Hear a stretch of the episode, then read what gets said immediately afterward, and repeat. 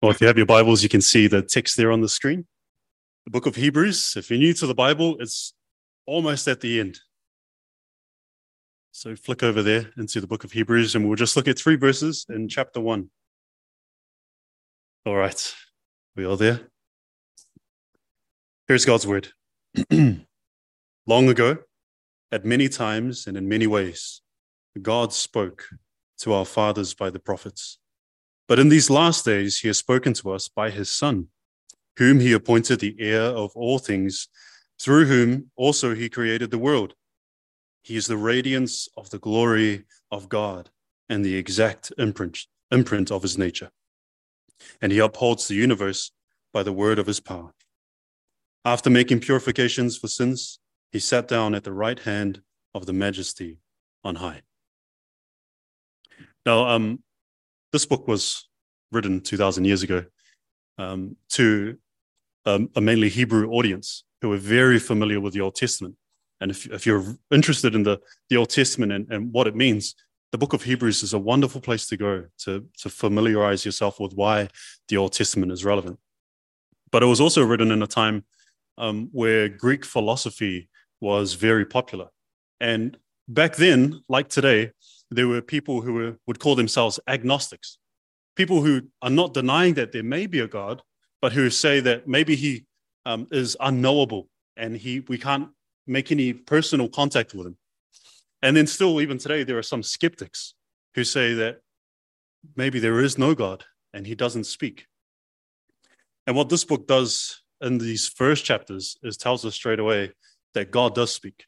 There may be the agnostic in our time and perhaps in the time of the writer, where there were people who would say, maybe there is a God, but we can't know him because we can't get personal with him because he is an impersonal God. Maybe he just created everything, threw everything into existence, and then stood at a distance and then just let it all happen. And so there's no way to gain any personal contact with him because we can't know him because he has not revealed himself to us. We can know some things about him that he created the world, because obviously, if there is a, a building, it, it assumes that there is a builder. If there's a painting, it assumes that there is a painter. If there's creation, of course, it assumes that there's a creator. But that's as far as we can go with knowing this God. He remains unknowable to us. And that's a position that many take today. Many people say that God does not speak and that we cannot know him because he does not reveal himself to us. And yet, still, there are people who say that God speaks in every way possible. There are people who say that if I go into the mountains, then God will speak to me in the silence while I'm up there. Or if I sit beside the stream, maybe the water will make some noise and maybe I'll just know some things about God because of nature. As I see the sunrise, I'm sure that I hear God speaking to me. And then there are people who still say that perhaps in the culture, God is speaking, or in the newspapers, God is speaking, or through this person and that person, God is speaking. So there are people on extremes. Some people who say that God does not speak. And then there are others who say God is speaking everywhere, all the time, through any medium. Even every religion speaks about God, or God is speaking to us through every religion. There are some people who take that stance too. So there are two extremes. God remains silent, and God is noisy, and we can hear him everywhere all the time. And what this passage says for us straight away is that neither are the case. It tells us that God spoke. And I want you to see a contrast here. The author makes a contrast between how God used to speak at a different time and how God speaks now and this time. And so you'll see in verse one, he gives the first time long ago. At many times and in many ways, God spoke to our fathers and he spoke to them by the prophets. So he's saying, the time frame was then, long ago, at many times. He spoke to the fathers, and he spoke to the fathers by the prophets. And that's how God would communicate in a time gone past. And he's saying, but in these last days, he has spoken to us by his son. And what's important to understand about this phrase, last days or last times, you'll see it in the Bible and uh, people will get alarmed and they'll think, oh, this means you know the rapture or whatever. And um, a lot of people think of those movies, the last times. What the last times refers to is a time between the first coming of Christ and the second coming of Christ. Anywhere in between those two times is called the last days or the last times. In other words, you, my friend, live in the last days. You live in the last time. And so God has spoken to who? To us by his son. You do not live in a time gone past. You do not live long ago when God did not speak by the son. You live in a time where he speaks by his son and not by his prophets, as in the Old Testament. And here's the first thing I want you to take away this morning um, you live in a very privileged time. You live in a time where God has not sent an emissary, God has not sent an ambassador, but God Himself has come and revealed Himself. In the Old Testament, the, what would happen there is God would send an emissary, someone who would go on His behalf and speak to His people. Moses, you may, you may think of Elijah, those two major prophets, um, one representing the law, one re- representing the prophets. Both of them were on the Mount of Transfiguration with Jesus. And at these times, the people were still privileged because God, in his great mercy, would condescend. He would come down and actually talk to his creatures. And he would do that through emissaries. And, you know, recently we've had um, the inauguration of um, King Charles III. And maybe not so much now, but back in the day, if, if a king sent an emissary to a land, the emissary was treated with so much respect because they represented the king. They, they, they brought the weight of this person with them. But for the king himself to come and be the emissary was a, a whole nother thing. It was a different thing altogether. For the king himself to come, there would be a parade, marches in the streets. There would be an entourage of police cars, of security guards, of, of everyone important to make sure that everything went smoothly. And this is what's happened for us. Long ago, God spoke by the prophets, by emissaries, by ambassadors. But in these last days, He Himself has come. He Himself has sent His own Son to come and be with us. And this is an important point to remember. Um, I don't know if, if you remember in John 14, but there's a guy named Philip. And Philip asks, well, he requests something really interesting to Jesus. He says, Show us the Father. And Jesus, in reply to him, and in reply to us, if we say, Man, I just wish God would show us himself, Jesus says to Philip, Believe me, I am in the Father, and the Father is in me. In other words, Philip, whatever I do, the Father is doing. Whatever I say, the Father is the Father is saying. What, what, whatever um, characteristic I have, the, the Father has. He's saying to Philip, when you look at me, you should see the Father, because I am his exact imprint of his nature. I'm the radiance of his glory. I am the, the perfect representation of God. In the past, we had the prophets, which were, were, sketches of God. They could give us some pencil outlines, some silhouettes of what God would look like. But in these last times, God has not come as, as, a, as, a, as a picture, as a outline, as a silhouette. He himself has stepped into his creation so that we can see him and we can see him in the Lord Jesus Christ. So he is the one who shows us who God is. He's the one who tells us who God is. And through every part of his life, Jesus is prophetic. We can see it in his life, the way that he lived perfectly. We can see that God is perfect. We see it even in his death, that God is merciful. We see it even in his resurrection that God is powerful. Uh, again, in, on the cross, we see that God is just and that God has wrath. And so when we look at Jesus, we can see things about God that we can't see anywhere else. There is none like Jesus as a prophet. Jesus is, a, is the final prophet. Jesus is the ultimate prophet. Jesus is the complete prophet.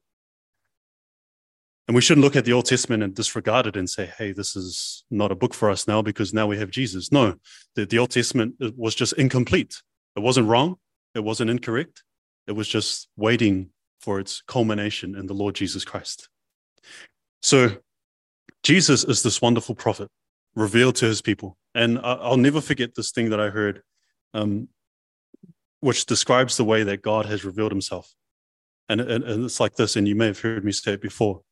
But the Bible, the Word of God, and especially as revealed in Jesus Christ, is God giving up his personal privacy. Now, God has a right to his privacy. God doesn't have to let you know him. God doesn't have to say anything to you. He could leave you in your sins and leave you condemned. God doesn't have to show you anything about him or any way to him. But in the Lord Jesus Christ and in his word, what God has done is he's given up his personal privacy. He's forfeited his personal privacy, not so that his mate down the road could know him, but so that his rebellious, sinful creature could know him. That's a marvelous truth that God would be so merciful to give up his personal privacy so that you, dear friend, might get to know him personally in his word and especially through the Lord Jesus Christ. Now, that's a marvelous truth. And he never had to do that for you, but he does. So we hear here, unlike what the agnostics may say, or the skeptics may say, or the ultra spiritualists may say, that God actually speaks and he doesn't speak through everything and everywhere, and he doesn't remain silent. No, he speaks through the Lord Jesus Christ in his life and even in his words. We see God most revealed here because Jesus is the great prophet. Do you see how God addresses your ignorance? He addresses it in the most spectacular way by himself coming to you. Now, we can know other people through proxy. Like if I wanted to know someone who um, I don't know, I could ask someone who knows them and they could give me some detailed information about them. And I may know things about them, but I wouldn't know them personally. I could know um, what they like. I could know how how they like to have their tea in the morning. I could know um, what what they prefer and what they do not prefer. I could know so much information about someone through a proxy, through someone else, through a medium. But if that person themselves comes to me and says, "Hey, this is actually how I like my tea. This is what I prefer and what I do not prefer. This is actually who I am." Then I don't just know information about them, I get to know them personally.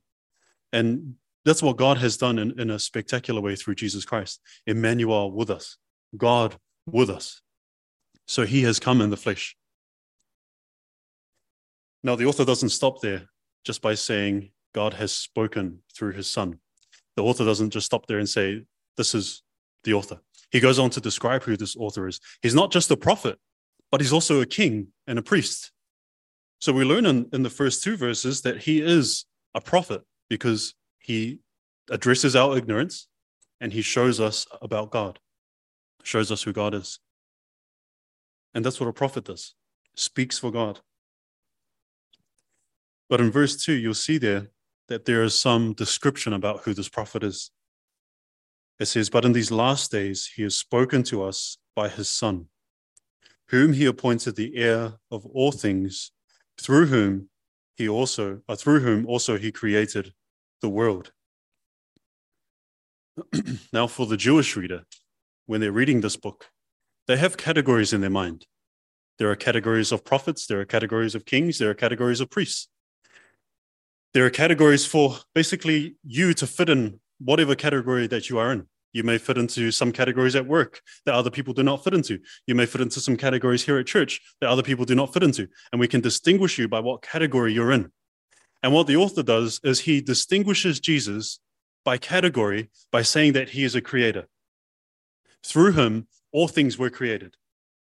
And what this does for this Jewish reader is they go, okay, there is only one person in that category and one person only. And this person is God Almighty. Only God creates. And everyone else is in the, in the other category, which is created. So there's the creator category and the created category. And God alone fits inside of this one. And what the author is saying is this prophet who has been revealed to you, this prophet who has come to speak to you, is none other than the creator himself. So God himself has come to be the prophet. God himself, the one who created all things, the one who governs all things, is the one who came in the flesh as the Lord Jesus Christ. He doesn't stop there. He goes on and says, uh, whom, he, whom he appointed the heir of all things. So not only is he, is he the king in the sense that he's created all things, but this idea of being the heir, the heir to um, everything that, that is, means that whatever God owns, whatever the Father has, whatever the Father possesses, whatever he is king of, so the Son is the king of. And we, we know that in human terms, when we think of an heir, everything that belongs to my to me belongs to my heir. Everything will be passed on to them. Everything that is mine is theirs. And so, what the author is saying here is that everything that is God's is Jesus Christ. So, not only does he create everything, but because he's created everything, of course, everything belongs to him. So, the prophet who has come is the same prophet who created the people who he's coming to. The prophet who has come is the same prophet that all of these people belong to. He owns the people who he has come to see. He created the people who he has come to see. And there is a great condescension there that the Creator would step down into his creation and come and reveal himself to his sinful creatures. So we see that he is the king. He owns everything and he's created everything. But look further with me in verse 3. Here's the radiance of the glory of God and the exact imprint of his nature, and he upholds the universe by the word of his power. We see another aspect of his kingship. Not only does he bring every single atom, every molecule, every particle into existence, but he owns it. And not only does he stop there, but without him, none of it would hold together. Even right now, everything in this room is being held together by God's will. Even the chairs we're sitting on, the reason that they're still there and they haven't evaporated or disappeared is because Jesus is upholding the chair that is upholding you. Jesus is upholding everything in this room right now. And here is a, a, a magnificent aspect of how wonderful and merciful God is, and at the same time, how dreadful and dark and grim sin is. Now, it's one thing for us to be totally separate from God and then sin against Him. It's another thing for God to uphold every single fiber in your body from, from your skin to your muscles to the blood in your body. He upholds all of it, the, the, the brain, He upholds everything. Everything about you is being held together by God. And unless He held it together, you would not be here. And then we see how dreadful sin is. That the only way it's possible for us to sin is by God being merciful to us and holding us together. That we would go and, and, and treat God in such a way when at the same time the only way we can do so is because he is holding us and everything about us together. Now, I hope you see that sin is a terrible thing. It's not that we're just sinning against this far off king, we're sinning against a king who is holding us together. It would not be possible for us to slap God in the face, as it were, if he was not holding us in his lap. And so, we, uh, when we think about sin, we ought to think of it in, as a very terrible thing that we would use this gift of life and Him holding us together against Him. so we see that He is the, the King. It is the King who's holding you together, who created you, who owns you, who has come to speak for God and to reveal God to you. Now, there is one other famous office, and in uh, theology, you'll, you'll hear these offices about Jesus Christ. And perhaps in the children's catechism, you'll remember them, but there is the, the prophet, the king, and then the last one, which we'll speak about, is the priest.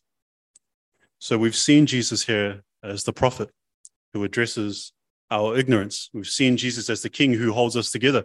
But not only does he just hold us together, he is a king who can protect us and guard us and even defeat all of our enemies, including the final enemy, which is death. We saw that in the resurrection. So Jesus is this prophet and this king. But not only that, he is a priest. Look with me again as we look at verse 3. He is the radiance of the glory of God and the exact imprint of his nature, and he upholds the universe by the word of his power.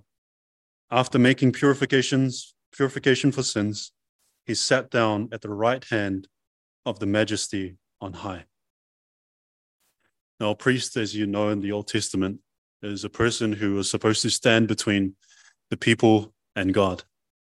And the priest had a few jobs. And the most important thing that they did was they made purification for sins. Or, in other words, they gave a sacrifice to atone for the sins that you have committed. Because uh, we should understand that sin requires death. And if you have sinned, it should be you who is judged with death. And so the Old Testament is just a constant reminder sacrifice after sacrifice that what sin requires is death. And, and the wages of sin is death.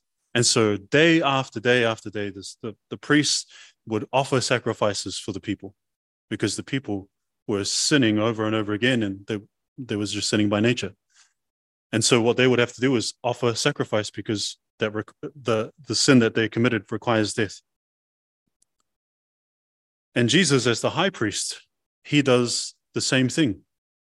But unlike the priests who do it over and over and over again, he does it once, once for all, as the book of Hebrews will tell us later on.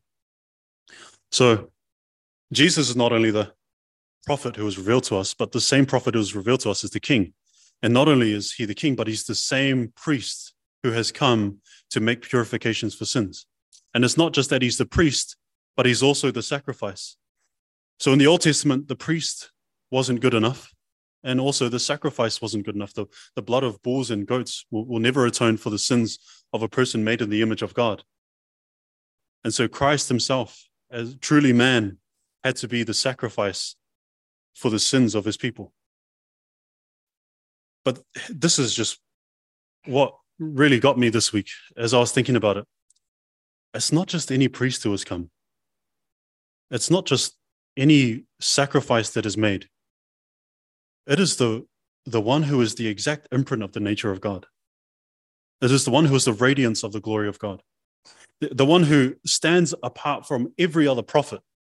He's, he's the one who, on the Mount of Transfiguration, it was him who was glowing. It wasn't Moses or Elijah, it was just him. He stands totally apart from everyone else. It was this prophet who came to die for me. It was God Himself come in the flesh to die for the sinner who was given as a sacrifice.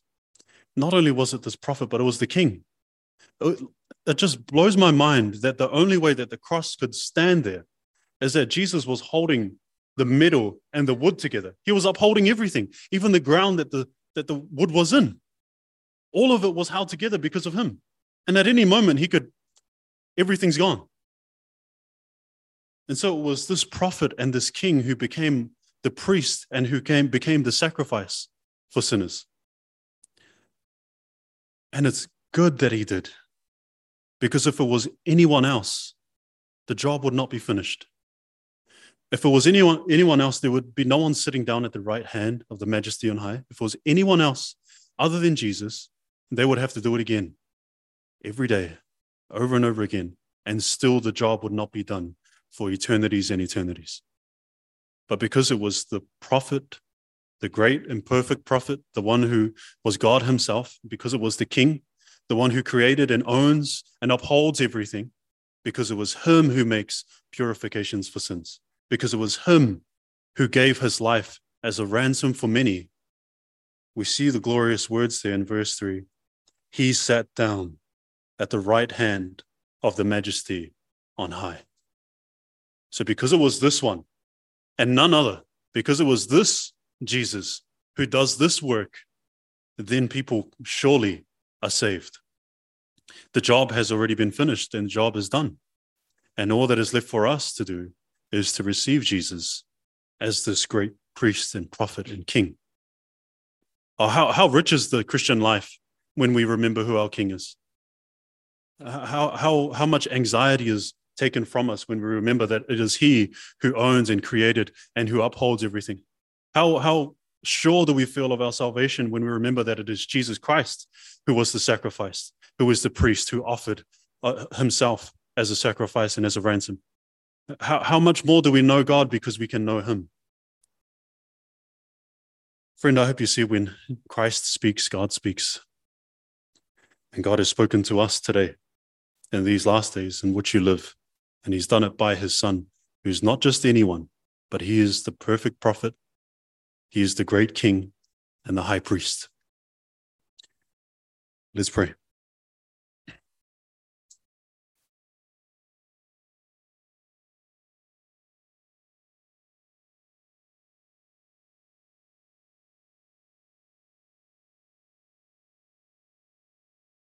Lord, we thank you so much for those glorious three verses.